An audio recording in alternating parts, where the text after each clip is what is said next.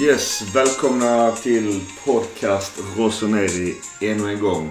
Först och främst eh, stort tack till Isak, Andreas, Jonas återigen.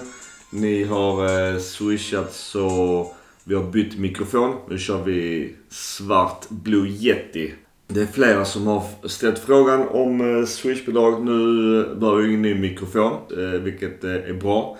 Däremot så har ju frågan kommit om eh, Swish för eventuellt jobbet bakom, det vill säga redigeringstid. Och det är ytterst frivilligt, men eh, välkommet eh, såklart. 0733 16 20 57. Vi kommer att köta ungefär 65 minuter idag. Lite EM-snack. En jävla massa skit om Hackan och eh, Dollaruma. Eller jag menar förlåt, Donnarumma.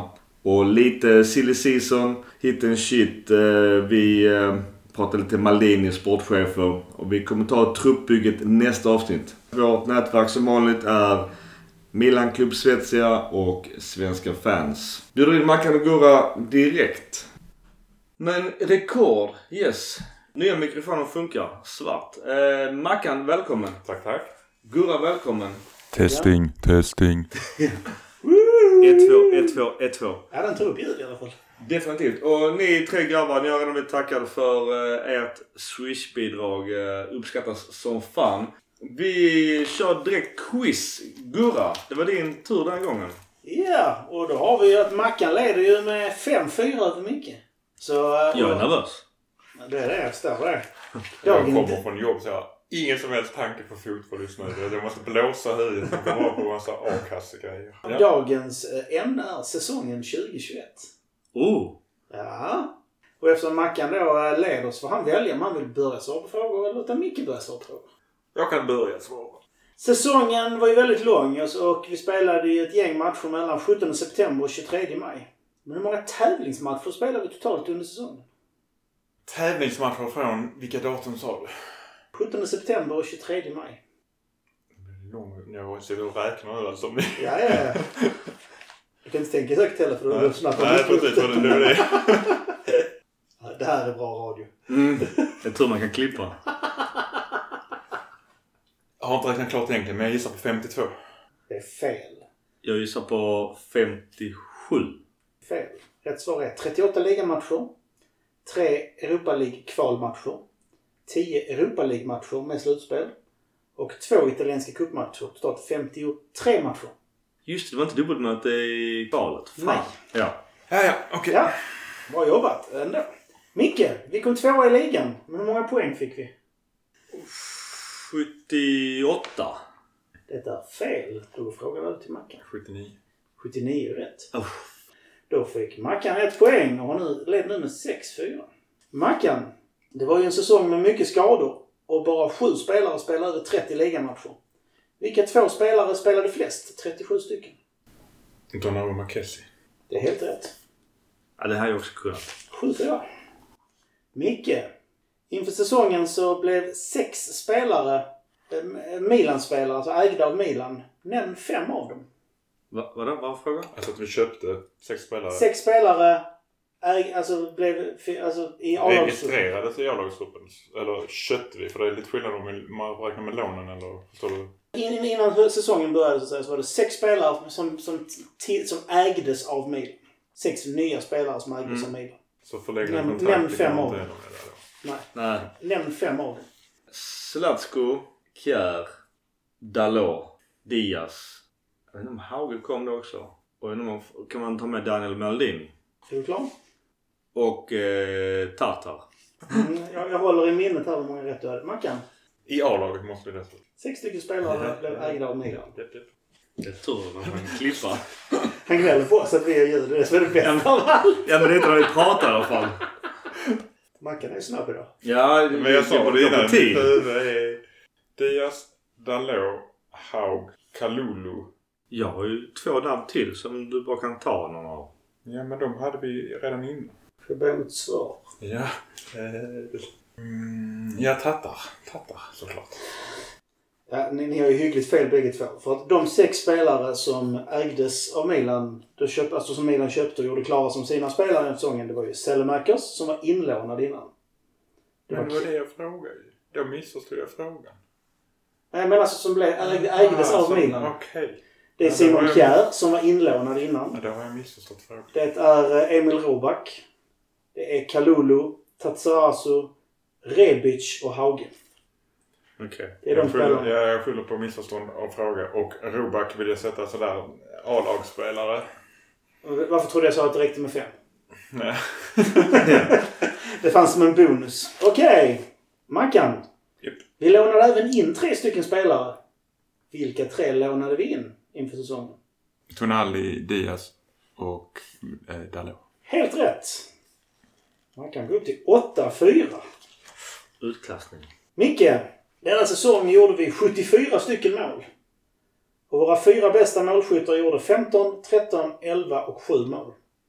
I ligan då alltså. Vilka spelare var det? 15 var Zlatan. Ordningen är inte så viktig, bara du får namnen rätt. Zlatan, Rebic, Teo, Kessie. Helt rätt! Zlatan, och det är imponerande att Zlatan gjorde alltså 15 mål på 19 matcher. Ja, det är sjukt. Kessie gjorde 13 på eh, 37. Sen gjorde Rebic 11 på 33 tror jag och Theo Hernandez 7 på 30. Kessie, eller Rebic var väl inte 33 från start? Nej, de spelade matcher. Jag spelade. Så då fick mycket poäng. Yeah! Och då står det 8-5. Nu kanske sen det avgörs nästa gång. Spännande. Lämnar vi quizen och på tal om eh, Rebic. Han spelar ju jävligt tuff position i sitt eh, kroatiska landslag. Alltså, ensam anfallare väl, har vi, har vi sagt från början. Det är, där ska inte han vara. Jag tänkte vi bara nämner snabbt EM. Sverige har spelat eh, mot Spanien och Slovakien. Eh, har vi någonting att säga om? Bara kort om, om Sverige. Även i Milan-podd så är det ju ytterst eh, relevant just nu. Vi har Polen imorgon onsdag. Det är redan klart till åttondelen. Och vi har minst bollinnehav i hela jävla EM. Ja, men 0-0. Och hade kunnat vinna. Vi har ju två målchanser som närmare än, än Spanien har. Det är en sån smart taktisk laginsats som man blir nästan rörd. Det är sagt, man måste kunna uppskatta 0-0 matcher också. De, de gjorde ju helt rätt hela tiden. Spanien hade ju egentligen ingenting. Förutom bollen. Ja. Ja, jag eh, tyckte Sverige gjorde precis vad de skulle utifrån de förutsättningarna. Vi har, jag vet inte, Robin Olsson har fått väldigt mycket pris. Jag vet inte riktigt om han, han gjorde, jag tyckte han gjorde en kvalificerad räddning. Alla andra fick han bara rakt på sig. Var det två? Kanske? Okej. Sen, alltså jag säger inte att han var dålig. Nej, men att han var sådär fantastisk. Det var ju försvararna som gjorde Spanien dåligt. Ja, den jag höll, högst är ju eh, Seb- Sebastian. Som han stängde ner... Sebastian Larsson. Sebastian Larsson menar jag, förlåt. Mm. Som han stängde ner det defensiva mittfältet. Alltså det var helt sjukt. Det var ju Kessie-klass liksom. För att dra en parallell här. Okej, dålig övergång. Danmark. Vår eh, spelare Kjär. Det är Christian Eriksen. Det var lite obehagligt. Eller väldigt Ja, det var obehagligt. jätteobehagligt. Jag fick stänga av tvn för mina barn pallade inte se. Jag såg faktiskt inte matchen och blev så sms-bombad. Bara fan vad hemskt och tänkte vad- vad fan har hänt? Så vi gick in och kollade text-tv och ja det var ju sjukt obehagligt. Ja, samma här. Man insåg att någonting hände. Jäkligt snabbt reagerat av nästan alla inblandade måste jag säga. Domaren såg det direkt. Mm. Kjär såg det otroligt snabbt och läkarna var ju på plats väldigt snabbt. Mm. Så det, Ja, det, det, det, bra är ju, insatser. alltså det är ju fördelen med eh, de här stora matcherna att det finns ju all möjlig form av vård på plats direkt.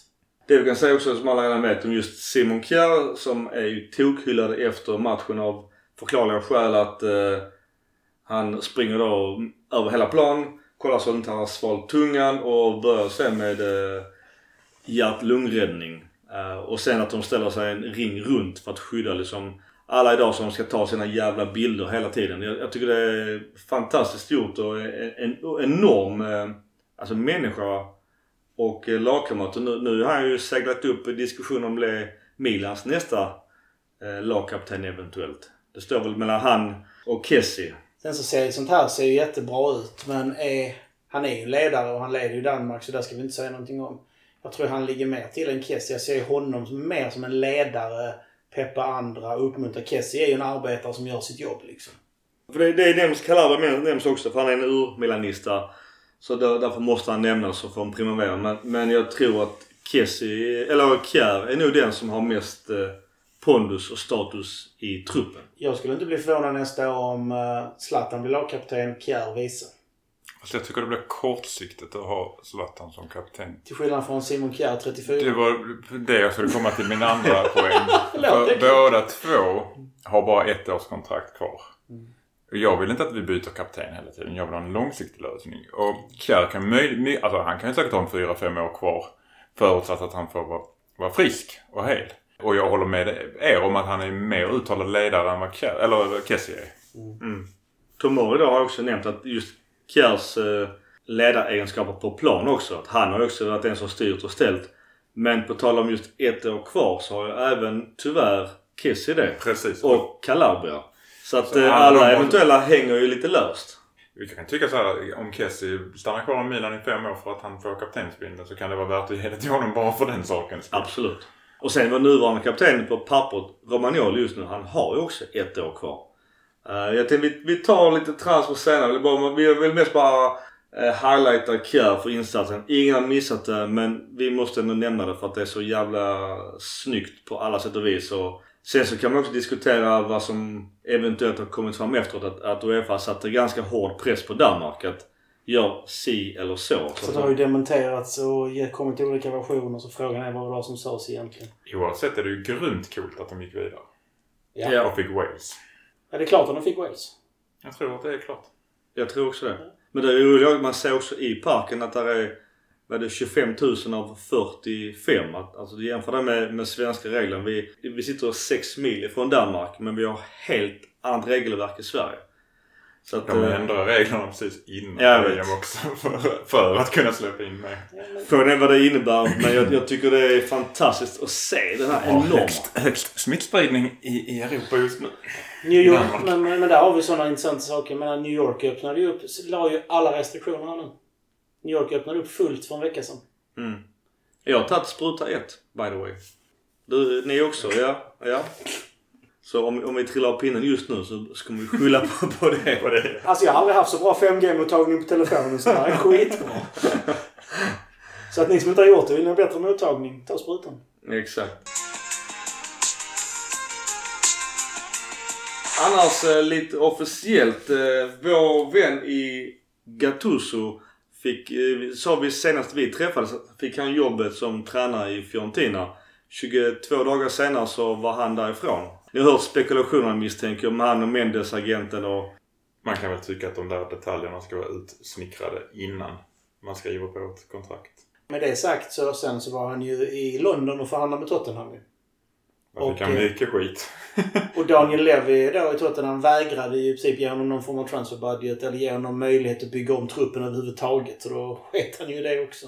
Tottenham har ju haft tre eller fem olika tränare som varit där och av stora namn. Som som har vägrat gå in i som det sköts. Så att, Och nu lär de ju sälja Kane också. Det var ryktes bud på 1,2 miljarder. Kul att ta över Tottenham om man sen säljer Kane som och vill lämna själv. Och inte förhandla för pengarna. Ja, det hade varit katastrof. Vad säger du Mackan Gattuso? Är det snyggt eller osnyggt eller börjar agenterna få lite väl mycket? Det, det ryktas ju att, att Mendes agenten då att Fiorentina skulle köpa hans klienter och Gattuso och Mendes har själv en, en, eh, ett samarbete. Agenterna har väl alltid haft för stort inflytande. Nej, inte riktigt men Eller ganska på mycket. senare år har de ju haft ett stort inflytande som jag också håller med om att det bör stävjas. De där detaljerna löser du innan du skriver ett kontrakt tycker jag. Hur svårt kan det vara? Nej, det är- faktiskt. Jag står fast i vad jag säger för Gattusos egen... Jag skulle vilja se honom som assisterande till Pioli. Nu, är det, nu kommer han ju aldrig göra det med tanke på att han har varit manager men tänk dig honom som assisterande ett, två år och sen ta över Milan. Det hade varit guld för alla parter. Han har nästa. Det är nästa tränare. Annars lite officiella. Vi är inne på Eh, Milan Sverige, eller Milan Club Svezia. Och eh, nu är det i alla fall officiellt det vi mer eller mindre visste redan, men det är officiellt att eh, Fikayo Tomori är klar för Milan. Vi har redan diskuterat detta. Det, det är liksom, det är 5 plus. Allt annat hade varit eh, jättetråkigt. Jag står fast i det. Det fanns två no-brainers köp inför säsongen och det är Tomori och Tonali. Än så länge har vi gjort en av dem. Tunali är ju inte klar. För det är de håller på med. Och tiden har gått ut för utköpsklausulen. Ja. Som jag förstod det ska Brescia tydligen vara beredda att eh, ändå eh, prata, alltså eh, ta det för det budet. Eftersom Tonali vill, vill vara kvar i Milan. Ja. Mer officiellt eh, då är det Mike Magnan. Målvakten eh, med flest nollor i Europa. Vi, vi tog det tidigare nu är det också officiellt. Vi behöver inte dra det i långbänk. Men det finns ju mycket eh, diskussioner om han har femårskontrakt. Kommer ha nummer 16. Han kommer tjäna 2,6 miljoner om året till skillnad från det som Milan ville ge till Donnarumma. Jag tänkte, vi, tar Donnarumma sen utan vi betalar det officiellt. Men man kan ändå flika in en grej om Donnarumma och vår nya målvakt. Att vi köper den som var det flest nollor och ger honom ett femårskontrakt. Vi måste köpa loss honom och det kostar mindre än vad Donnarumma skulle haft i lön med kommission till Raiola för ungefär ett och ett halvt. Ja. Vi ska ta Donnarumma Sen är sen. Donnarumma bevisad. Klar. Ja. Allting. Mer officiellt. Det är ett nytt samarbetspartner i Repex. Finansteknikföretaget. Jag vet inte, Gazidis är väl ute och jobbar igen. Men det är väl mer att vi har förhoppningsvis kommer Mi- Milans plattformar digitalt bli ännu bättre än vad de redan är. Så att, eh, eller nå en större publik. Eh, Så, så att allt sånt här är ju positivt. Jag har förresten fått mitt, eh, mitt derby-kit. Ja, jag fick det gjort. det, var, det var långt om värt- länge. Det var värt varenda krona. Kanske inte. Vi- man fick eh, det de har på magen. 10% rabatt på en flygning därifrån. Och sen en liten pissig nyckelring. Och nej, alltså det, det kostade, vad var det, 20 euro sammanlagt. Det, det var ju inte värt det. Men vi, det handlar var ju om att man vill Ja, stödja man vill laget. sponsra Var det för den biljetten då? eh, E-biljetten till derbyt då? Ja. Mm. Ja, ja, ja. Jag hade hellre velat ha, ja skitsamma. Vi fick den efter mycket om en. Men det här nya sponsorn Repex är ju någon form av betalkanal. Alltså något kort eller något sånt som, som man som Milan supporter ska kunna betala med. Och därmed ska man ju kunna tjäna pengar på vad Milan-fan och använda det där kortet. Alltså eller Ja. Milan ska kunna tjäna pengar på. Ja okej. Så de kommer mer, mer eller mindre Det blir som... jag stänga YouTube och ha betalkanal. Eller? Nej, utan alltså jag tror att det handlar om alltså, betalningsmöjligheter som ett Visa American Aha. Express-kort. Så, på det hållet. Jag tror att det handlar om det. Okej. Utan att vara 100% insatt. Men äh, Gazidis letar ju väldigt mycket samarbetspartners. Mm. Med rätta, för vi behöver ju öka våra intäkter. Gazidis har ju, jag vet inte om ni har sett det, men det var verkligen en ganska bra intervju i, i appen. Fan vad bra italienska. Inte Ja, jag kan italienska jag- dum, men det låter bra. Det låter Sen läser man ju ja. på undertexten. Precis, men det lät bra. Den är värd att titta på om ni inte har sett den. 12-13 minuter lång. Ja, och informativ. Gått ut och sagt att det blir en annorlunda marknad i sommar. Det beror väl på många orsaker men helt plötsligt har vi ju Champions League att se fram emot. Men det beror ju även på att transfermarknaden är ju märklig på grund av Corona. Det gäller ju att vi i Milan håller vår, vår inslagna väg att inte eh, överstiga Financial Fair Play. Han drog väl lite ner våra förhoppningar att köpa Ronaldo, Ramos och en ny Zlatan. Stort sett. Jo, Men ändå vara slagkraftiga. Men det, alltså det hade jag väl... Det tycker jag att Maldini har förmedlat ganska långt tidigare. Att vi kommer inte... Vi kan glömma Berlusconi-eran så har Ja. han ju sagt flera gånger. Så att, det är ändå en lite förhoppning om att det kan komma... För han är ju inte inne på det här med att det bara är ungdomar vi ska tjäna pengar på. Utan Mm. han har ju faktiskt till och med i den intervjun han att vi måste ha en rätt balans mellan erfarenhet och ungdom. Ja, men det är väl hans stora lärdom i Milan. Och de har också sagt det tidigare. Vi kommer ju kanske hitta mer spelare likt Selemakers. Alltså den varianten. Ungt, billigt och lovande som utvecklas och kanske Kjär-typerna. Så att alla, alla där ute som håller på med football manager som jag själv gjorde för många år sedan. De, den tiden är förbi. Som du sa, Berlusconi-äran. Det, det är slut. Alltså, hoppas inte på de här som är med i alla drömelvor. Det, det, det kan vi glömma direkt.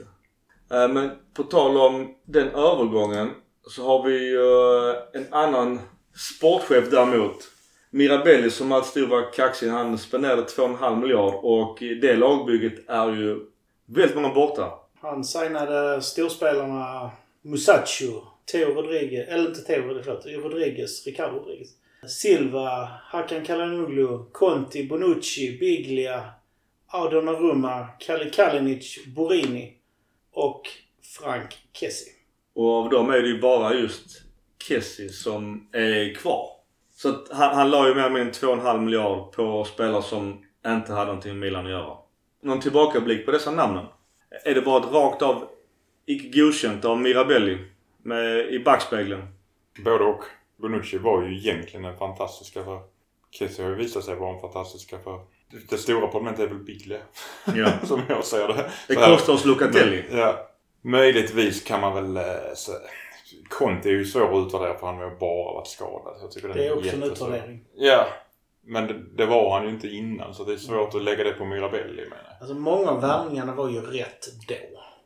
Även om det känns som att Musashi var inte tillräckligt scoutad till exempel. Men Musashi var ju egentligen, om vi ska vara ärliga, inte Mirabelli i världen utan det var Galliano som hade gjort klart med den innan. Ja. Det var bara det att de ville vänta ut kontraktet så de inte skulle betala. Det var värvningar som nog kändes rätt när de gjordes men mer scouting hade kunnat behövas. Alltså de av de som var stabila, alltså Rodriguez som defensiv vänsterback var ju hur bra som helst till exempel.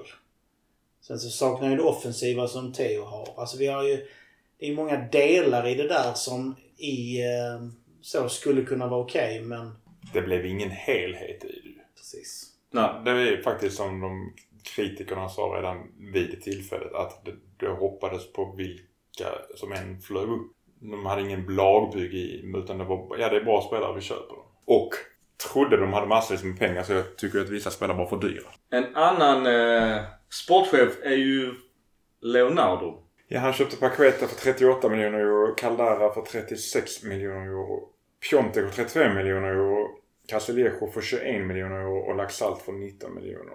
Tog Higuain på ett billigt lån på 10 miljoner euro och sålde Locatelli för 10 miljoner euro. Utan återköpsklausul. Det bör ju nästan vara en sämre sportchef sett till resultat än, än Mirabelli. Ja. Det, det roliga är att många har kritiserat Maldini som inte har något jävla diplom och ingen erfarenhet etc. etc. Här har vi ändå spelare som har diplom i Mirabelli och Leonardo. De gör ett, har gjort ett skitdåligt jobb. För nu, nu kan vi utvärdera deras jobb. Eh, i, när vi ser tillbaka i backspegeln. De har ju öst pengar på spelare som inte gjort ett piss. De här som eh, Leonardo berättar nu, det har inte fungerat alls i Milan. Men tittar man här, vi tog in Paketa, eh, ordinarie brasilianska landslaget, som inte fick spela på en position som han var bekväm med. Caldara var ju riktigt bra men han, eh, det, han blev ju skadad av det pungbrock eller vad det var. Jag åkte på stackaren. Piontek vräkte ju en mål. Han gjorde en del mål i början också. Castillejo var ju tänkt som en backup. Sen var det mycket pengar och han gjorde ju, han gjort en, en halv säsong som var bra ju. Laxalt är ett stort frågetecken. Och Higuain, där, det var ju stora problemet där med att eh, han fick ju ingen uppbackning. Ja, för Higuain var ju bra. Ja, och när han fick chansen så bara small det ju. Men att ha en Suso som vägrar passa. Och en Hakan, ja. som kanten som också vägrar passa. Och sen så då Locatelli att sälja honom för 10 miljoner. Ja, det ser vi ju nu vad han går för. I EM. Det ryktas ju Juventus på honom och att vi inte hade en buyback clause är ju katastrof. Och Det är det jag menar på att men vi får ju ändå någonstans eh, utvärdera sportchefsrollerna utifrån resultatet och tyvärr har det ju fallit jättefel ut. Både Mirabelli och eh, Leonardo. Ja, det hjälper inte att ha mycket pengar att spendera. Uppenbarligen inte. Det är det jag menar på att folk nu som Gazidis har pratat om och även då Malini att alltså pengar löser inte allt. Uppenbarligen. Nu kastar jag inte skit på Tonali men tänk om jag hade haft Locatelli kvar utan att behöva köpa loss en spelare för nu vet vi inte vad priset blir men mellan 25 och 35 miljoner. Det är lite dumma affär, så kan Mm. man väl säga. Vår eh, VD var också ute, Paolo Scaroni. Och såklart att om vi glider över på eh, våra spelare i Donnarumma och Hakan Chanoglu som vi tappar på Bosman. Och det är, alla har ju åsikter om detta. Det verkar finnas någon form av lönetak i Milan framöver. Och det kan ju påverka såklart även framtida eh, förlängning med Kessie. Vi tappar, de, de sket i taket när det kommer till Donnarumma. Va, vad säger vi om, om ett eventuellt lönetak och det som Milan kommunicerar ut? Det sägs att vi blir en loserklubb för att vi har lönetak. Det går inte hand i hand med sportlig framgång. Både och. Visst, visst, det är bra att ha koll på det men ibland måste man kunna gå över det. Som jag sagt hela tiden, Donnarumma borde man kunna ha ett högre... Alltså ge en högre lön för det är en sån typ av fanbärare, kulturbärare för klubben. Däremot pratar vi agent, agentavgifter är en helt annan sak. Lönetak och lönetak, nej, de måste vara flexibla. För du var inne på det i tillfälle vid något avsnitt. Att ha tre key players som kan man rucka på lönetaket. Det tycker jag är en bra idé. Mm. Vad som du är en key player. Precis. Det har vi ju på sätt och vis. Just nu har vi ju kanske bara ruckat för Zlatan än så länge men det är ju möjlighet att vi behöver, eller rättare sagt vi behöver rucka på det för att vi kommer behöva köpa in spelare. Det är, det, det är där jag är kluven till Hakan till exempel. Jag menar inte att Hackan är oersättlig på något sätt. Men om vi nu säger att det rör sig bara om de här 500 000 eurona om året som han får extra hos Inter. Mm. På tre år sparat, om man nu säger så, en och en halv miljon euro. Ska vi köpa en, en, en spelare i den klassen och ge dem för en och en halv miljon euro? Mm. Det är där jag säger att det, ibland kan det vara lite dumt. För nu ska du köpa en spelare och då kommer det kosta 25 till 30 miljoner om du kommer upp i hans klass. För jag, jag fick i alla fall känslan när jag följer det här att Hakan ville bort. För att det var inte så att han kom tillbaka till Milan med så hej nu har jag inte erbjudit detta. Utan det var bara nej tack och jag önskar på Finter. Jag tror han redan har bestämt sig sedan länge. Det, det finns Och sen var det spel för gallerierna. Ja men då, då, om man nu ska ge kritik till Maldini och company. Då borde vi ju sålt honom i förra året eller i vintras i alla fall. Så vi tjänar några pengar. Om han, har- om han har varit ärlig med det. Ja, så det är ju så svårt att veta. Det kan ju vara att Milan säger vi tar alla kontrakt så länge efter säsongen. För då vet vi vad, vad vi har att röra oss med. Och då är det ju Milans fel igen. Ja, för min röda tråd i detta det är ju just sportchefer. Vi har pratat Leonardo Mirabello och vi pratar Malini för det är nutid och vi tappar Hakan och vi, pratar, vi tappar Donnarumma. Som båda Bosman. De har sammanlagt värde på 80-90 miljoner euro som vi tappar nu. Säger inte att vi hade fått det för dem här och nu. Men det är ju deras transfervärde. Så prestigeförlusten är enorm och alla, eller jag ska, inte säga alla. Det finns ju två sidor som menar på att Malini och Milan har misslyckats. De borde sålt för ett år sedan. De borde vetat om detta. Eller de gjorde rätt. De satte ner foten. Vi eh, vill inte ha er legoknektar. Ni vill kidnappa vår budget. Och sen lämnar ni för ungefär samma pengar. Alltså Donnarumma kommer inte få jättemycket mer pengar i eventuellt Paris Saint-Germain där han ryktas vara, ha gjort en medical. Och Hakan tjänar som du sa 500 mera i Inter. Alltså det, det, I det stora hela är det, rätt lite pengar så det känns som Alltså är det prestige det handlar om eller är det agenterna? I, i Donnarummas fall är det nog agent. Ja. Tror du inte det? Jo, för just Donnarumma, om man nu ska tro allt som kablas ut att eh, Raiola vill ha 200. Det var så eller inte, det vet jag inte. Men det är helt bisarrt pengar att köpa sin egen spelare för 200, 200 miljoner kronor. Alltså fuck no, säger jag direkt. Och sen är det bara tvåårskontrakt. Då sitter vi i samma skit igen om en, om en sommar. Och då säger folk, ja men sälj honom då. Men vad, vad får vi ut av det då? Om ryktena stämmer så uh, trodde ju Donnarumma och Raiola att Milan skulle komma efter säsongen när CL-plats var klar. Men dagen efter, eller vad då, presenteras ju Magnan. Ja men de gav ju Donnarumma på stående fot efter Atalanta ett eh, kontrakt som han, var in, som han vill ha. Men de vill ju fortfarande inte ge Raiola. Ja. Det är det. Alltså det är där skon har klämt hela tiden. Och jag tror någonstans återigen att, återigen så ryktas nu att, att eh, Donnarumma trodde ju att Milan skulle öka eftersom de gick till Champions League. Men Malini bara, alltså glöm det. Jävla skitunge. Girig jävel. Som vill ha ännu mer pengar. För det, det, det, det, måste det handla om ju. tror att Milan till stor del sa nej på grund av Raiola. Ja, jag tror jag också. För återigen, varför ska man köpa sin egen spelare för den summan? Alltså, bara den summan som du sa är ju mindre än vad hela Mike-affären genererar. Ja. Alltså i transfer och kontrakt Och på fem. På fem år. Och så slippa den jävla, den jävla agenten. Nej, det, alltså den pizzabagaren har ju dessutom Romagnoli som agent. Eller som klient. Så att jag tror Milan kommer vilja skeppa Romagnoli, eh, som jag har sagt tidigare. Då hamnar vi i konstig backsituation måste jag säga. Jag säger inte att vi ska behålla Romagnoli men vi måste ju värva ett par bra mittbackar. Tänk att få in Ramos. Det får ju, då, det får ju bryta vårt lönetak direkt men... eh, Ja, det finns ju diskussion om Ramos. Men tänkte... 15 miljoner euro om året. Ja, och han vill ha 20 miljoner. De, I sign-on. de Ja. pratar free transfer. Fuck det. Alltså han, jag måste säga, jag tycker det är lite slampigt att han, han auktionerar ut sig själv. Vem vill ta detta? Ni vet vad han tjänar i Real Madrid? 25 miljoner euro om året. Jo men han är de ju... förlängde ju inte med honom. Nej. Nej men alltså Så det, det det, jag han menar. Han, han är van vid de summorna och Ja, han är fortfarande en av de bättre mittbackarna i världen. Så alltså City, PSG, alla de här, alltså Juventus. Någon, av, någon av de här stora klubbarna kommer att slanta upp. Jag tror Kan också. kanske hälften av det minst i alla fall. Om man nu går tillbaka så Milan har precis köpt Tomori. De tror på honom. Och Kjär, de har spelat sig bra. De kommer vara vårt, vår första mittbacksuppsättning. Då är det svårt att lägga så mycket pengar på Ramos. Då var jag så ledsen Kjär, du eh, har gjort skitbra men nu tar vi Ramos. Även för- Ramos är bättre. Jag, jag kör på det. Ramos är bättre än både Tomori och Kjär. Men jag gissar på att Milan inte kommer lägga de pengarna för honom. Problemet är om vi ska kunna konkurrera både i ligan, gå vidare i alla fall förbi gruppspelet i Champions League och så vidare. Då behöver vi, då behöver vi tre till fyra mittbackar av god klass. Ja, det absolut. funkar inte att ha två mittbackar och sen ett gäng juniorer. Ja, vilka, vilka, alltså, om vi säljer Romagnoli, vilka mittbackar har vi? Vi har Kjär, Tomori och Kalulu. Och, ja, fast där är ju också mycket rykten på väg ut. Och vi har Caldara som är på väg in som också ska ut. Mm. Frågan är hur bra Kaldara är.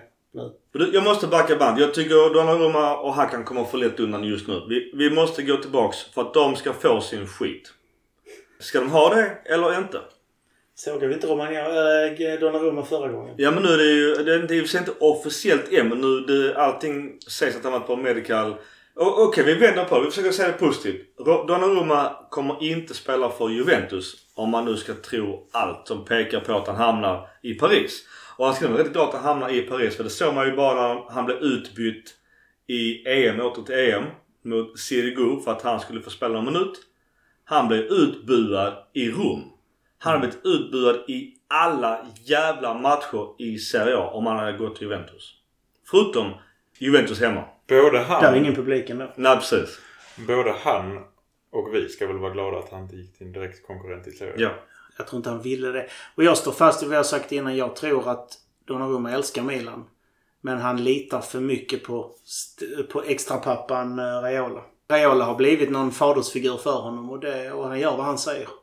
Jag tror också det. Tyvärr för att eh, nu ska man inte måla fan på väggen. Men någonstans kanske man hoppas på att eh, heter han, Navas att han stannar kvar i Paris. Som är en svinduktig målvakt. Och kanske till och med petar Donnarumma. Och han börjar gråta och så kommer krypandes tillbaka till Milan. Bara så ja, klart. Du, vi, du, med halva, halva summan. För jag fotar Raiola. Ja men fota Raiola och, och kom krypandes för halva kontraktet. PSG lånar ut honom för två miljoner om året och betalar resten av lönen. ja precis. och så säljer vi Mike för 50. Nej, Okej, Hakan då. Alltså han, han, jag tycker han har slirat jävligt länge. Hållit oss på halster. Han snackar Champions League. Och man ska också säga någonstans att vi har också kritiserat honom. Hans sista matcher i Milan. Nu blir man så konspiratorisk såklart. Det har varit skrämmande svagt i vissa delar. Bara så, okej, är det av en anledning för att eh, vi inte ska nå Champions League? För att kunna komma undan med att ja, jag lämnade klubben för att ni inte nå, nådde till Champions League. tror det. Alltså vet, man bara undrar ju. Ja, men förutom 2020, när har Hackan egentligen levererat i klubben? Alltså procentuellt kan jag tycka, för vi har också pratat om honom, han får mycket skit som du är inne på Mackan. Ja, han, han skapar jättemycket eh, mer än många andra av våra mittfältare. Men jag, som jag också sagt eh, när jag pratade med Interfans då. Hur bra är Hacken egentligen?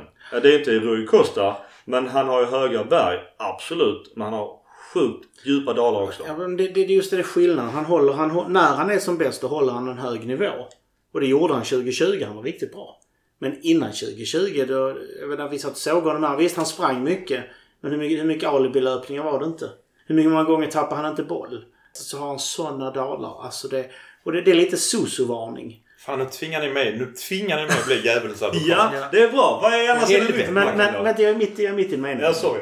Men alltså, lite Suso-varning. För Suso presterade ju tre månader av två år eller vad det var. Där han var riktigt, riktigt bra. Hakan har presterat ett år av tre, fyra. Ja. Ja. Även om han är duktig och håller bra så är det lite skamligt att kräva så mycket högre lön när man har levererat så, så lite tid av sin kontrakt. Han vill dubbla sin lön kan man Ja. säga Milan. Mackan du som djävulens advokat, andra sidan myntet. Eh, vad säger du om Hakan Chanoglu? Att han sviker oss nu eller? Ja, klart han sviker oss genom att gå till, till Inter. Det är ju förbjudna Det är- steget. Ja, Som det är-. Så är det inte. Jag vet, men så ändå är är det mellan bossman. Inter Milan. Men visst sviker han oss. Det jag måste säga. Han spelade på fel position av i 75% av tiden i Milan. Ja. Den tiden han har spelat på rätt position har han varit betydligt bättre. Milans anfallsspel utan honom har varit betydligt sämre än med honom. Och statistiskt sett så gör han fruktansvärt mycket för Milan. Och som vi inte ser. Ni pr vi pratar alibi-löpningar men vi, vi måste komma ihåg hans defensiva jobb. Vilken anfallande mittfältare gör det defensiva jobbet? Han snittar ju minst 10,5 km per match. Så absolut all cred för det. Så jag måste... Där är jag djävulens advokat. Jag tror att Milan har gjort fel genom att försöka vänta ut honom. För så bra är han att han, han skulle hitta en ny arbetsgivare. Det är inte så att han inte skulle få spela fotboll. Och tjäna pengar på det får vi väl tillägga. Och där är jag orolig för att nu måste vi, ska vi ha någon som ersätter honom så måste du lägga ut 30 till 40 miljoner euro. Och de kommer kräva ungefär samma lön. För jag, inte fan kan vi lita på att Diaz gör det jobbet. Nej. Nej, och han ryktas ju förlänga ett år till. Men om vi, eh, om vi backar bandet igen. Äh, återigen till sportchefer och den röda tråden. Vad skulle Milan och Malini gjort? Skulle de kommunicerat ut för ett år sedan? Vi ville förlänga med Donnarumma och Hakan. Vi hade kontrakt på bordet. Men de pissar på det. Alltså vad, vad ska man säga? Hade, det hjälpt oss? Att bara som vi vet att Malini och Milan har gjort vad de kan. Men det, det räckte inte. Det hjälpte inte. Alltså någonstans lägga, lägga all press på spelarna. Utan bara så för att klubben har försökt. De har velat. De har till och med skruvat på sin egen policy kanske när det kommer till kontrakt. I synnerhet med Donnarumma. Men ändå inte fått gehöret. Du menar att, vi skulle kom, alltså att klubben skulle kommunicera ut det? Och sen får jag så, återigen svar på min egen fråga. Hade det inneburit osämja i, internt i truppen? Externt man ser ännu fler fans som knackar på dörren. Och allt vad det innebär. Man börjar titta på med lupp. Ja men du fan Hackan sprang inte den där. Eller han medvetet sköt den i kryssstolpen. Alltså det, det kan bli sjuka ringar på vattnet. Vi pratar ändå Italien som sagt. Jo, fast där får man förhoppningsvis lita på att Pioli tar ut den bästa elvan.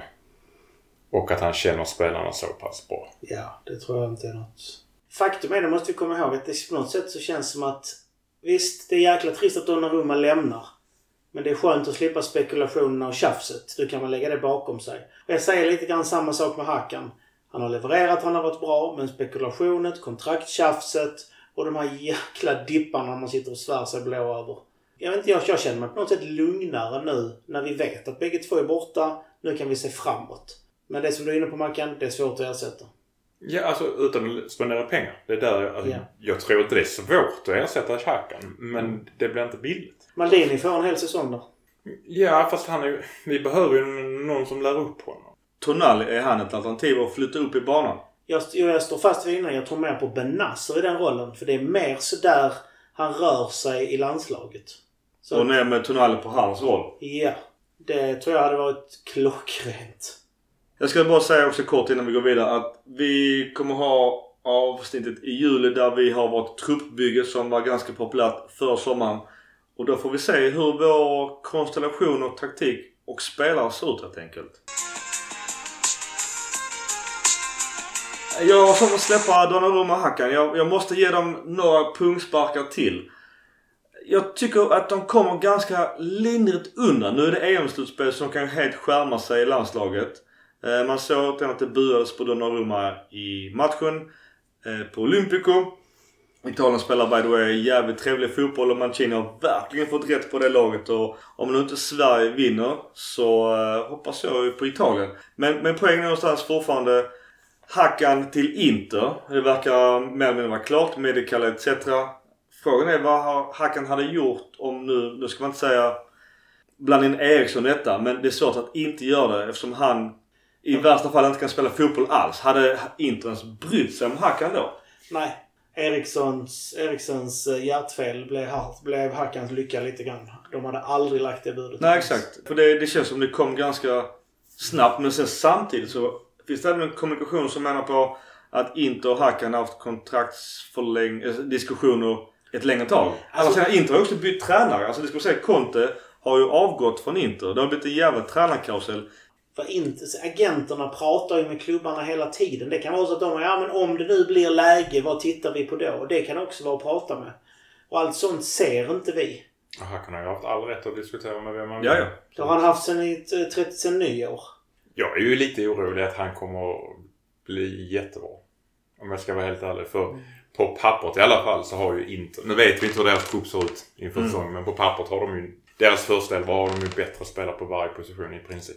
Utom målvakt, som vi tappar. Ja, Men- som vi också tappade. Ja. Sen, sen så du vill kasta skit på Donnarumma. Vi har ändå... Vi, vi får inte, får inte glömma det här mitt i aggressionen. Vi har alltså en egen produkt. En fortfarande ung kille. Som älskar klubben, är uppfostrad i klubben, uppväxt i klubben. Som faktiskt har varit tokbra i klubben under så, så många år. Gjort hur många matcher som helst. Men som har fått en kass rådgivare, tagit dåliga beslut. Det, det, det kan man absolut ge skit om. Jag skulle aldrig för mig bua ut honom. För det han har gjort, det är ändå stort. Det du kan säga... Hans hjärta kan man ju aldrig ifrågasätta. För, för Milan. En som är stor i truten också, förutom hans bagare till kompis, det är ju Mirabelli. Han skrattar ju lite åt Milan just nu, den bittre gubbjäveln. Dels med Hakan och även då eh, med Donnarumma. Han menar på att han löste saken med Raiola. Och det är klart som fan inte lätt att lösa det när han fick, han gick väl från en ja, sorts en pizza i veckan till eh, 50 miljoner om året. Alltså den löneökningen var någon som räknade ut att det låg väl på 900 procent någonting. Det är klart som fan att eh, det var omöjligt för en ung kille som eh, Donnarumma var där och då att inte skriva på ett kontrakt som ger han 900% i löneökning för att spela i klubben. Jag håller med. Som han älskar. Som han idag, eller då ska sägas, var kapten för. Han kysste klubbmärket. Det är inte så att Mirabelli trollade med knäna. Vilket Maldini inte hade en chans att göra, tror jag. Alltså, åter till Maldini. Okej, summa summarum. Ska vi ge Maldini skit för att vi tappar Hakan och Donnarumma? Tuff fråga. Mer Donnarumma än Hackan tror jag. Fortfarande övertygad att Hackan har velat bort hela våren. Mm. Mackan, vad säger du? Maldini ska ha skit. Om man ska ha skit ska han ha skit för att vi inte tjänar pengar på försäljning av dem. Så. Det vill säga att du skulle sålt dem för ett, med ett halvår kvar och riskera Champions League-platsen. Eh, vi skulle sålt dem i somras för, i så fall. För att kunna tjäna mer pengar på. Men då är vi tvungna att köpa in två startspelare till som kanske inte alls kan ligan, laget, språket, taktiken. Ja, men sitter vi och skiter på Hackan så kvittar ju det för han är så dålig ändå ju. Så att då kan det lika bra ta in någon, vem som helst. Och Donnarumma är ju lätt att ersätta. Eller hur? Det gjorde vi ju så. Ja. Men eh, nej men alltså det, det jag säger att vi skulle... Det de kan få skit för är att vi inte tjänar pengar på. Sen så tycker jag att kommunikationen med Donnarumma... Om det stämmer det som ut sa att han gör vad Raiola säger och stämmer det då... Då är han ju förlorad och då är det då nästan bara bra att bli av med honom, tyvärr. Det kan vi säga så här, i ekonomiska termer förlorar vi ju ingenting på det. Nej. De är avskrivna, där är inga, in, Ja, det är inga vi- löner kvar att betala något sånt. Alltså så vi går ju inte minus på att inte ha sålt. Nej, men det är så att vi hade sålt Donnarumma för ett år sedan hade vi fått 60-70 miljoner euro för honom. För ett år kvar. Ja. Med den agenten. Ja, det tror jag säkert. Det Det är- är, alltså, den jag- klassen. Nu killgissar jag bara. Jag tror inte det fanns någon som ville köpa honom för de pengarna på den tiden. Inte med den agenten. var i full fas. eh, Mm. Så jag tror, jag tror att vi hade sålt honom Alla, då. alla topplagen har ju en jävligt bra kille på mellan stolparna. Det är Nej. kanske Manchester United. För ett år sedan så uh, satt Chelsea i skiten. Men de köpte han... Eh, Men det köpte de till slut. Men hade, hade Milan varit sagt att ja men ni får... eh, de köpte ju Mendy för 30. Mm. Hade de fått blivit erbjudna Donnarumma för 50-60 hade de tagit det så. Med tanke på de spenderbyxorna de hade förra sommaren. Ja herregud vad de har köpt mycket. Jo men de, för de hade ju gick ju rätt bra för transferförbud. dem i sig också. Ja, de vann ju Champions League. Det, har vi sagt det när när vi såg sist? Mm, nej, jag vet inte. Men de hade ju transferförbud så att de hade ju... De hade ju två transferfönsters pengar att handla för under Ja. ett fönster. Och det gjorde de också. nya sponsoravtal och allt vad det var. Nej, det var helt... Ja, Thiago Silva fick sitt Champions League-guld till slut. Jag undrar honom det. Men jag tycker ändå någonstans att Malini gör en riktigt sån ninja-grej med Donnarumma. Att eh, det är ett statement mot framtiden. Bara så vi kommer inte liksom vika oss för terrorister.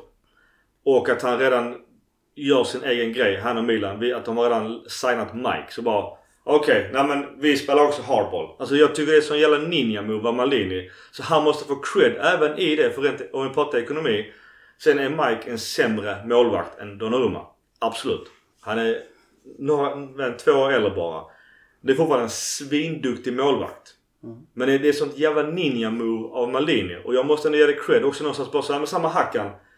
Vi tar kontrollen. Alltså vi, vi, vi är Milan. Ingen spelare är större än Milan. Som Nesta sa att han glassar runt efter vad det SCL-guldet 03. Så helt plötsligt kommer Stam året efter. Vad, vad fan gör du här? Ja men Sir Agnes Ferguson skickade mig åt helvete för att eh, han trodde att han var större än klubben.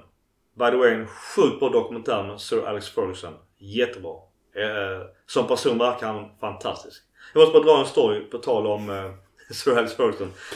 Si- Sidospår. Sidospåret på sidospåret på sidospåret. Exakt. Så jobbar vi här. Men det var en match. eh, Patrik Evra Eh, äckliga Juventus-spelaren som också var i Manchester. Äckliga United-spelaren. Det också. Efter en match så var de svintrötta. Alla bara rätt upp i spelarbussen. Så stod fans utanför. Då står Alex Ferguson där i ungefär 45 minuter och skriver autografer. Sen går jag in, på, in i spelarbussen, tar micken och på hans brutala skotska bara skäller ut dessa jävla divor och kallar dem precis vad de är. Jävla divor. Tvingar dem ut i, ur bussen och säger så. Ingen går ifrån utan autograf. Så de fick stå utanför i två timmar och skriva autograf. Han bara så. Vem fan tror ni betalar era löner? Ut och skriv. Alltså sånt älskar jag. Sen är han bara ett sånt jävla rövhål. Om du nu ska hylla honom så får det även nämnas. Att han var ett rövhål ja. Så Jo men fullständigt. hur blir du annars bäst i världen som coach? Om du inte är ett rövhål? Alltså Jo, se på jo. Mourinho. Det är ett ärkerövhål. Det är Jo, inte för att han, alltså, han stryker medhårs. Eller Realo för den delen. Ett superrövhål. Men han är också bäst på det han gör. Det måste man också, man också ge cred för. Ja, ja, absolut. De är rövhål av en anledning. Ja, ja. Okej, sidosport. Gå back on track. Maldini. Summa summarum. Vi har en ny målvakt. Vi behöver en eh, ny eh, AMC. Attacking Midfielder Center. Det, det finns ju redan lite rykten. Det finns så vansinnigt många rykten om att... Vi tar lite rykte pör om pör. Eh, vi kan sitta och prata rykte i tre timmar om vi ska ta upp alla. Men det är mycket Real Madrid-spåret. Vår eh, kompis, som jag sa tidigare, att det var lite rokader i tränare. Eh, internt i vår liga. Simone Inzaghi tar Inzaghi. Vad har vi mer? Sarri tar Lazio. Allegri går tillbaks till Juventus. Vi behåller Pioli. Och Mourinho tar Roma. Så det blir en intressant eh, tränarkarusell i, i Serie A. Och återigen, vår, vår vän Ancelotti tar över Real Madrid. Real Madrid vill han eh, bygga om. Bland annat då Dani Ceballos som också ryktades till oss, var det förra sommaren eller förrförra? Kommer inte ihåg. Förrförra, jag kommer inte ihåg vad det var. Han är återigen på tapeten, även då Isco. Du har lite koll på Premier League. I Arsenal, det var väl inte den största succén i... Alltså han var inte dålig men han var inte bra heller. Alltså han, han glänste. Det var en periodare. Alkohol? Ja, jag tror... Det, det, det, då hade man fått veta var varför. Nej men alltså han, han hade varvade bra prestationer med mindre bra prestationer. Kändes aldrig riktigt som han hittade rätt. Det kanske var lite för fysiskt, lite för tufft eh, för Ceballos. Jag tror Serie A hade varit mycket, mycket bättre för honom. Det var väl ett år sedan vi satt här och han var på, på gång till oss va? Eller var det två år sedan? Det var ju att, ja, men det var ju att det inte det var någon form av klausul alls. Maldini... Det var väl under eh, U21 som han var så jäkla bra. Som vi började snacka om och det är väl två år sedan. Ja precis, för att cit, citat tror jag från någon, någon av herrarna här bredvid mig att varför ska vi utveckla Real Madrid spelare och sen skicka tillbaks dem? Ja, jag står fast för det. Jajamän. Nu gav vi dig precis cred för en grej här. Ja. Hoppas du la märke till Nej men, men däremot. Uh, ja, alltså det jobbiga är om vi gör just det. För det har man ju sett tidigare i, i transferpolicyn att andra klubbar att, att man lånar spelare och så, de, så lyser de igenom och sen bara oj ja men det händer ingenting. Jag, tänker på Dejan Kulusevski, vår, vår, vår, sve- vår svenska landslagsstjärna. Att stackars Par utvecklar honom. Och sen säljer Atalanta honom till Juventus för... eh, Parma klarar kontraktet ett par år i rad på grund av det. ja men det är ju ändå att de fick noll kronor stort sett av de här 400 någonting. Man de fick typ gratis spelare. Så att det, man ska... Sen är det skillnad vilken typ av klubb man är. Är man en småklubb i botten där det handlar om att hålla sig kvar i ligan och kanske, kanske knuffa upp ett par placeringar. Då är, gör det inget att utveckla de här spelarna åt storklubbar. Men vill man vara en storklubb då skickar man ju ut sina utvecklingsbara spelare till de här klubbarna. Jag håller med dig i sak, definitivt. Men just Ceballos, ja, ja, det finns andra spelare i Real jag hellre hade sett som ligger på samma prisklass. Det tänker du på. Då Ödegård bland annat. Mm. Nej, Men han, hur är hans lån i Arsenal? Har vi koll på det? Nej, men jag kan nästa kolla upp. avsnitt. Ja. Där, en annan gamla Real Madrid-stjärna är ju James Rodriguez. Eh, som eh, ägs av eh, Real fortfarande. Hög lön. Ancelotti, jag vet inte om han vill ta honom tillbaka till att han följer med honom från Everton. Han tillhör ju Real alltså. Han var bara utlånad till Everton. Men sen, sen har vi annars, när vi i Premier League och pratar, så har vi även en gammal favorit till mig i Donny van den Beek. Har, du, har vi sett han i Premier League ens? Han var inte dominant, men det är svårt att vara dominant i Premier League första säsong. Sen har ju andra... Du har ju Pogba och du har McTominay och du har Fred och vidare. Har spelare varit så pass bra så det har inte riktigt funnits den här platsen för honom. Att spela vecka ut och vecka in. Det hade varit absolut varit en kanonvärvning. Ja, ett lån i alla fall. Där är ju ingen av de här spelarna ni har nämnt just nu som skulle spela för mindre pengar än vad Chalanoglu. Nej. Nej, nej. Blev ju frågan om Milan och Maldini. Jag är lite rädd att vi kommer värva in någon lovande spelare som vi inte vet levererar. Eller att vi ger Diaz chansen. Tror jag, alltså jag tror vi jobbar stenhårt på att få låna honom med en utköpsklausul till nästa sommar. Vi hade ju en utgångsklausul nu. Inte på Diaz. Diaz var ett rent på lån. 30... Det var- Jag tror Diaz var ett rent lån. Det var Dalot som jag hade en klausul på. Jag, som tror, jag gissar båda men att det var så pass högt att vi sa vi tycker inte att det är värt det. Mm, jag får med det, men ja. Ja, det är strunt samma. Vi gjorde i alla fall inte det. Nej. Om vi, om vi leker med tanken att Diaz stannar ett år till på lån och vi får in en utköpsklausul på en rimlig summa. 20, 25. Och sen borde vi ju värva en erfaren spelare som lär upp honom. Han kan ju till och med, den här erfarna spelaren kan ju till och med vara lite over the hill. Mm. För Diaz ska ju vara den som tar över. En Modric. Ja, i alla fall i den, den Ja. åldern där de en, inte då kräver 15 miljoner per år i lön. Papu Gomez ville tillbaka till Serie A ju. Ja, det hade Sevilla jag är jättegärna inte sett. jättesugna på och, Men det hade jag också sett. Mm. Sevilla verkar inte jättesugna på Nej. att göra sig av. Och de verkar inte heller sugna på att köpa Samu Castellejo så den dealen verkar hopplös också. Illich möjligtvis, men jag tycker inte att det är den rollen han har. Nej. Och nu missar vi DePaul också. Ja. Som också har varit en klockren där. Okej, jämför honom med Hackan. Så statistiskt sett så är- är det inte så stor skillnad på dem.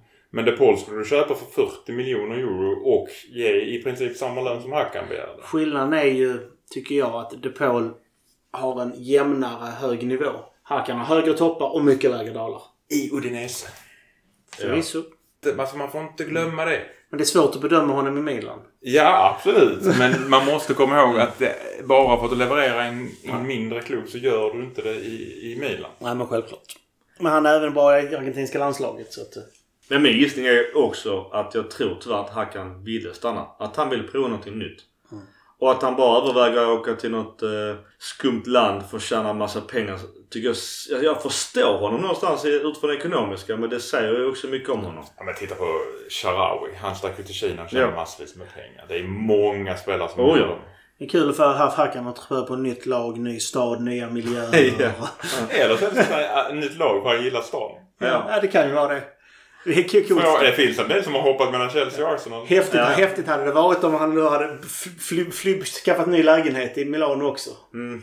Bara, bara, bara, bara för grejen liksom. Bara så detta är Milan lä- lägenhet så du får fan dra. Packa dina väskor. Shit vad mycket skit han kommer att få när vi får eh, folk på läktarna igen. No shit! Nästa Alltså, derby. Men då kan vi ta den direkt ju. På tal om läktare. Att vi ska öppna, eh, öppna för folk. Ja. I alla fall tanken får vi väl säga så. Det beror väl lite på smittläget. Enligt Milan News så snackas det 25% till nästkommande säsongstart och då pratar vi ändå 20 000. Jag tror att även om man är med i eh, Coro Rossoneri så är det nog jävligt svårt att få biljetter i alla fall i starten på, på San Siro. För att nu vill ju alla såklart åka dit. Får vi nu en dipp under sommaren och så här så kan det mycket väl vara så att eh, restriktionerna höjs. Alltså man räknar ju, vi räknar ju nu i alla fall att restriktionerna ska strykas sista september till exempel. Nu behöver vi inte prata politik och det men har jag två sprutor i kroppen efter två veckor. Alltså vem fan ska hålla tillbaka mig då? Alltså glöm det. Det är regler man får tyvärr rätta sig efter reglerna annars blir det ju jobbigt. Riktigt in annars, eh, jag vet inte varför. Det är ju det är Junior Firpo från Barcelona. Han är ju vänsterback i grund och botten. Där har vi Theo Hernandez. Eh, visst, laxen verkar gå till Moskva från 3-4 miljoner euro hoppas vi på. Eh, det är väl knappt break-even misstänker jag. Firpo, vill han gå till Milan och vara ganska uttalad backup eller är han tänkt att flytta upp till vänsteryttern där vi redan har rätt så gott om folk? Alltså det vi behöver är ju backup på vänsterbacken, vi behöver högerytter, vi behöver offensiv mittfältare, vi behöver en anfallare. Men det, det, det är Är det det vi behöver? Nej. Vi behöver ju en backup. Ja. Det behöver vi framförallt. Men spela är inte Champions lite dyr och för bra backup? Min tanke på det är väl att ett lån med utköpsklausul och du får ett bra bud på Theo Hernandez. Ja. Det kan ju vara att eh, typ PSG är på väg att köpa Theo Hernandez. Det vet vi ju inte. Det var Nej, ju men mycket så har vi, det. ja, är det då lån på Firpo så är den inte jättedyr för du behöver inte betala något för att köpa honom. Mm. Och du ska spela Champions League. Du behöver en backup. Och du lär upp honom ett år och sen säljer du Theo Hernandez för 600 miljoner. Det är ju lite sjukt ryktat just eh, Raiola som har, gör sitt jobb väldigt bra. Men att han kan alltså kränga vår kapten i Romagnoli just till Barcelona. Vill du byta de här två rakt av? Förlorar vi på det? Vinner vi på det? Och vad fan ska han göra i Barcelona? Då, då finns det ju andra i Barcelona som jag sådär hellre hade velat ha. Langalt, du har ju Umtiti om vi ska nu ska prata mittbackar och så vidare. För Umtiti är ju, ryktas ju bort till mindre klubbar än Milan. Alltså det finns ju ett gäng andra spelare där i Barcelona i så fall. Alltså Barcelona har ju inga bra mittbackar. På, Nej. Alltså på riktigt. Piqué har ju varit dålig och börjar bli också till åldern. Eh, sen kan jag tycka någonstans ska du gå in i Barcelona så visst. Helt plötsligt så ser man Breitweit med nummer 9 i Barcelona så större skrällar har ju hänt. Så Romagnoli kan kanske ta 13 Jag vet jag, inte. jag skrattar fortfarande den. Ja det är helt sjukt. Vad fan. Ja. Men han, gör, han, har- han har inte gjort det dåligt. Det är det som är grejen. Alltså han har ju ändå varit habil när han fått spela och gjort helt okej jobb. Så att... eh, Plocka in Coutinho från Barca. som Jag tänkte också så, eh, dra just Coutinho. Han är ju Barca-ägd. Fan tänk man kunde bytt Coutinho mot Romagnoli. Jag förstår lite pengar men eh, fan tänk om. Coutinho var ju fantastisk i Liverpool. Coutinho ligger mellan 18 och 20 miljoner euro om året. Oj. Ja, I lön. I lön. ja okej. Lycka till med lön. Han kanske, han kanske vill gå ner i lön, det vet vi ju inte men... eh, Men alltså Barca har ju värvat rätt så friskt på anfallsfronten. ja. Ja. Huvud känns det ju som att Messi är på väg därifrån då. Men han vill ju spela med Agüero. Jag Så vet, att det men skulle de bli har en köpt påskrift. Pay nu också. Ja. Bosman. Tyvärr blev det ju... köpt och köpt. Men... Ja, jag hade gärna sett honom i Milan. Eh, men när vi är inne- på anfallare. Vi, Giroud ryktades ju till Milan. Uh, inget officiellt än. Han skrev nytt med Chelsea men verkar kunna lämna Nej, som han- utomlands. Han skrev inte inte nytt. Det är det inte så? Chelsea, Chelsea aktiverar en klausul. Ja just det, så var det. Ja. För ja. att sen kunna sälja honom. ja. Vilket gjorde Giroud helt vansinnig för han hade blivit lovad att få gå gratis. Vilket innebär att Chelsea funderar på att skita i att ta betalt för honom när han går. Men det är inte sånt att, att just att hävda att han inte går inom Premier League. För att, Jag tror, alltså detta är bara ryktena, jag har inte sett hans kontrakt. Men ryktena säger att det de triggade där var ett, en förlängning av kontraktet som säger att han inte ska kunna gå gratis till en annan Premier League-klubb. Men att om han går utanför Premier League så ska han kunna gå gratis. Nej, han hade, han, hade, där- han hade en contract extension på ett år tror jag. Så de som, som klubben Ja, fast, kunde ja aktivera. absolut. Men om jag förstod rätt så skulle det stå att han kan få gå gratis ändå om det är utanför Premier League. Ja, okej. Men det vet jag inte. Okej, uppstuds. Mackan, vill du se Giroud i Milan? Vice Zlatan eller en startman? Ja, tack. Gurra? Absolut. Men det behövs fortfarande en till då. Jag vill också ha Giroud i Milan. Jag tycker han är sjukt bra på det han gör. Och folk börjar prata så. Ja men kolla hans stats hit och dit. Nej han kanske inte bombar in 20 varje säsong. Men han gör ju jävligt mycket annat som inte syns. Och den hans uppmärksamhet som han kräver innebär ju att det blir luft någon annanstans. Men du var inne på en anfallare till Gurra, eller att vi skulle ha flera. Och det ryktas ju att vi och Juventus eh, Kayo Horche. Ja, från Santos. Han ska ju vara någonting utöver det vanliga, sägs det. Men det har man sagt förr om spelar från Sydamerika och Brasilien och Santos i synnerhet. Han och Brenner räknas som de, två av de stora superlöftena. Kayo Horche är jättesnabb och teknisk utan dess like. En typisk... Eh, och det är det där likheten är med eh, riktiga Ronaldo då. Att han är väldigt snabb och bra bollbehandling. Och eh, han gör ju en hel del mål också. Så jag tror det hade varit en... In med Giroud, in med Kayo Horche och så ha kvar Zlatan. Det hade kunnat vara en intressant eh, anfallstrio. Och om man ska tro uh, infon så går hans kontrakt ut i december. Men ändå att de vill ha 10 miljoner för honom. Så det låter mycket för så pass kort kontrakt. Vilket samtidigt säger en hel del. de faller inte under de Bosman-reglerna. Utan då måste man vänta till... Ja, man kan signa honom nu och då faller det, finns det en klausul som faller ut. Du kan skriva honom som en Bosman-dom. Eller vad det nu heter när man signar från Fifa. Men det är säkert några klubbar som kan tänka sig betala ganska hög lön om de får honom gratis. Ja, klart. Han är 19 år, 1,82. Ja, anfallare. Han är market value är 12 miljoner så att ehm, ja, han eh, kan nog eh, bli eh, ganska hett eftertraktad. Bertolucci Sports eh, är agenten för, eh, för honom så vi får se. Det är i alla fall inte Raiola vi behöver kriga med. Nej. Nej, men det hade varit en, en häftig värvning faktiskt. Precis som Darwin Nunez i Benfica. Hade också varit en häftig värvning. Vi pratade om förra gången. Vad säger ni om Gabriel Gudmundsson som eh, läste på, på Milan Club Svezia? Jag vet när jag såg det i när vår chatt med dem. Jag tänkte på vem, vem fan är det? Alltså Swedish player. Spelar i FC Groningen. Eh, också vänsterback. Eh, 22 år. Tidigare spelat i, om jag förstod det rätt, Halmstad. Jagas av, sjukt nog, Milan, Napoli, Red Bull, Dortmund och Manchester City. Det låter ju mer som en, en riktig backup Ja. till Teo. Men för en 22 år? Det snackas 5 miljoner euro men, men vad fan har Janne koll på honom så vi inte... Alltså inte han har någon farmor från Uzbekistan någonting så att vi tappar ännu en enorm talang i landslaget. Vi har Ludde i landslaget så vi behöver inte någon DM till. Han är också... Är inte han också bossman i sommar? Jo, det hade varit en klockren. Det, det, det snackade jag om i vintras. Ja. Man kan väl säga så om vi är inne och och snackar landslag. Serie A är ju högt representerat bland gjorda mål och spelare som gjort assist. Jag tror de ligger högst av alla ligorna i EM hittills. Spelarna i, i Serie A. Även så man of the match och liknande. Precis. Ja det hade ju varit fantastiskt att se Lucatelli i Milan men... Vet inte om det är möjligt om han ens velat gå tillbaks i, i ren bitterhet eller de Det är en pengarna. helt annan klubb idag. Om man tittar på vem som satt i ledningen när de sålde honom. Så att, Jag tror inte Locatelli har någon bitterhet utan det, jag tror, då är det ju, tror jag snarare åt andra hållet. Att det finns så mycket stolthet i Milan. Där borde vi ju ha någon form av utbildningsbidrag om han säljs vidare till Juventus. Absolut. Ja, men det får man. Det får vi även för Donnarumma. Det är ju... Ja, när han säljs ja. Men även som bossman. Nej. Jo. Får vi någon del av någon sign-on-bonus då? Hur är det nu? Jo men de måste väl betala Nej, utbildningsbidrag? Fast du vet Det är jag. bara för spelare under 21 år tror jag det du betalar utbildningsbidrag vid en Bosman-signing. Men låt oss säga att Donnarumma säljs från PSG om tre år. Då Då däremot. cashar du in lite pengar. Typ 12 procent eller något sånt där har vi rätt till då. 10-12 procent. Ja, för Malmö FF har ju tjänat pengar på Zlatan.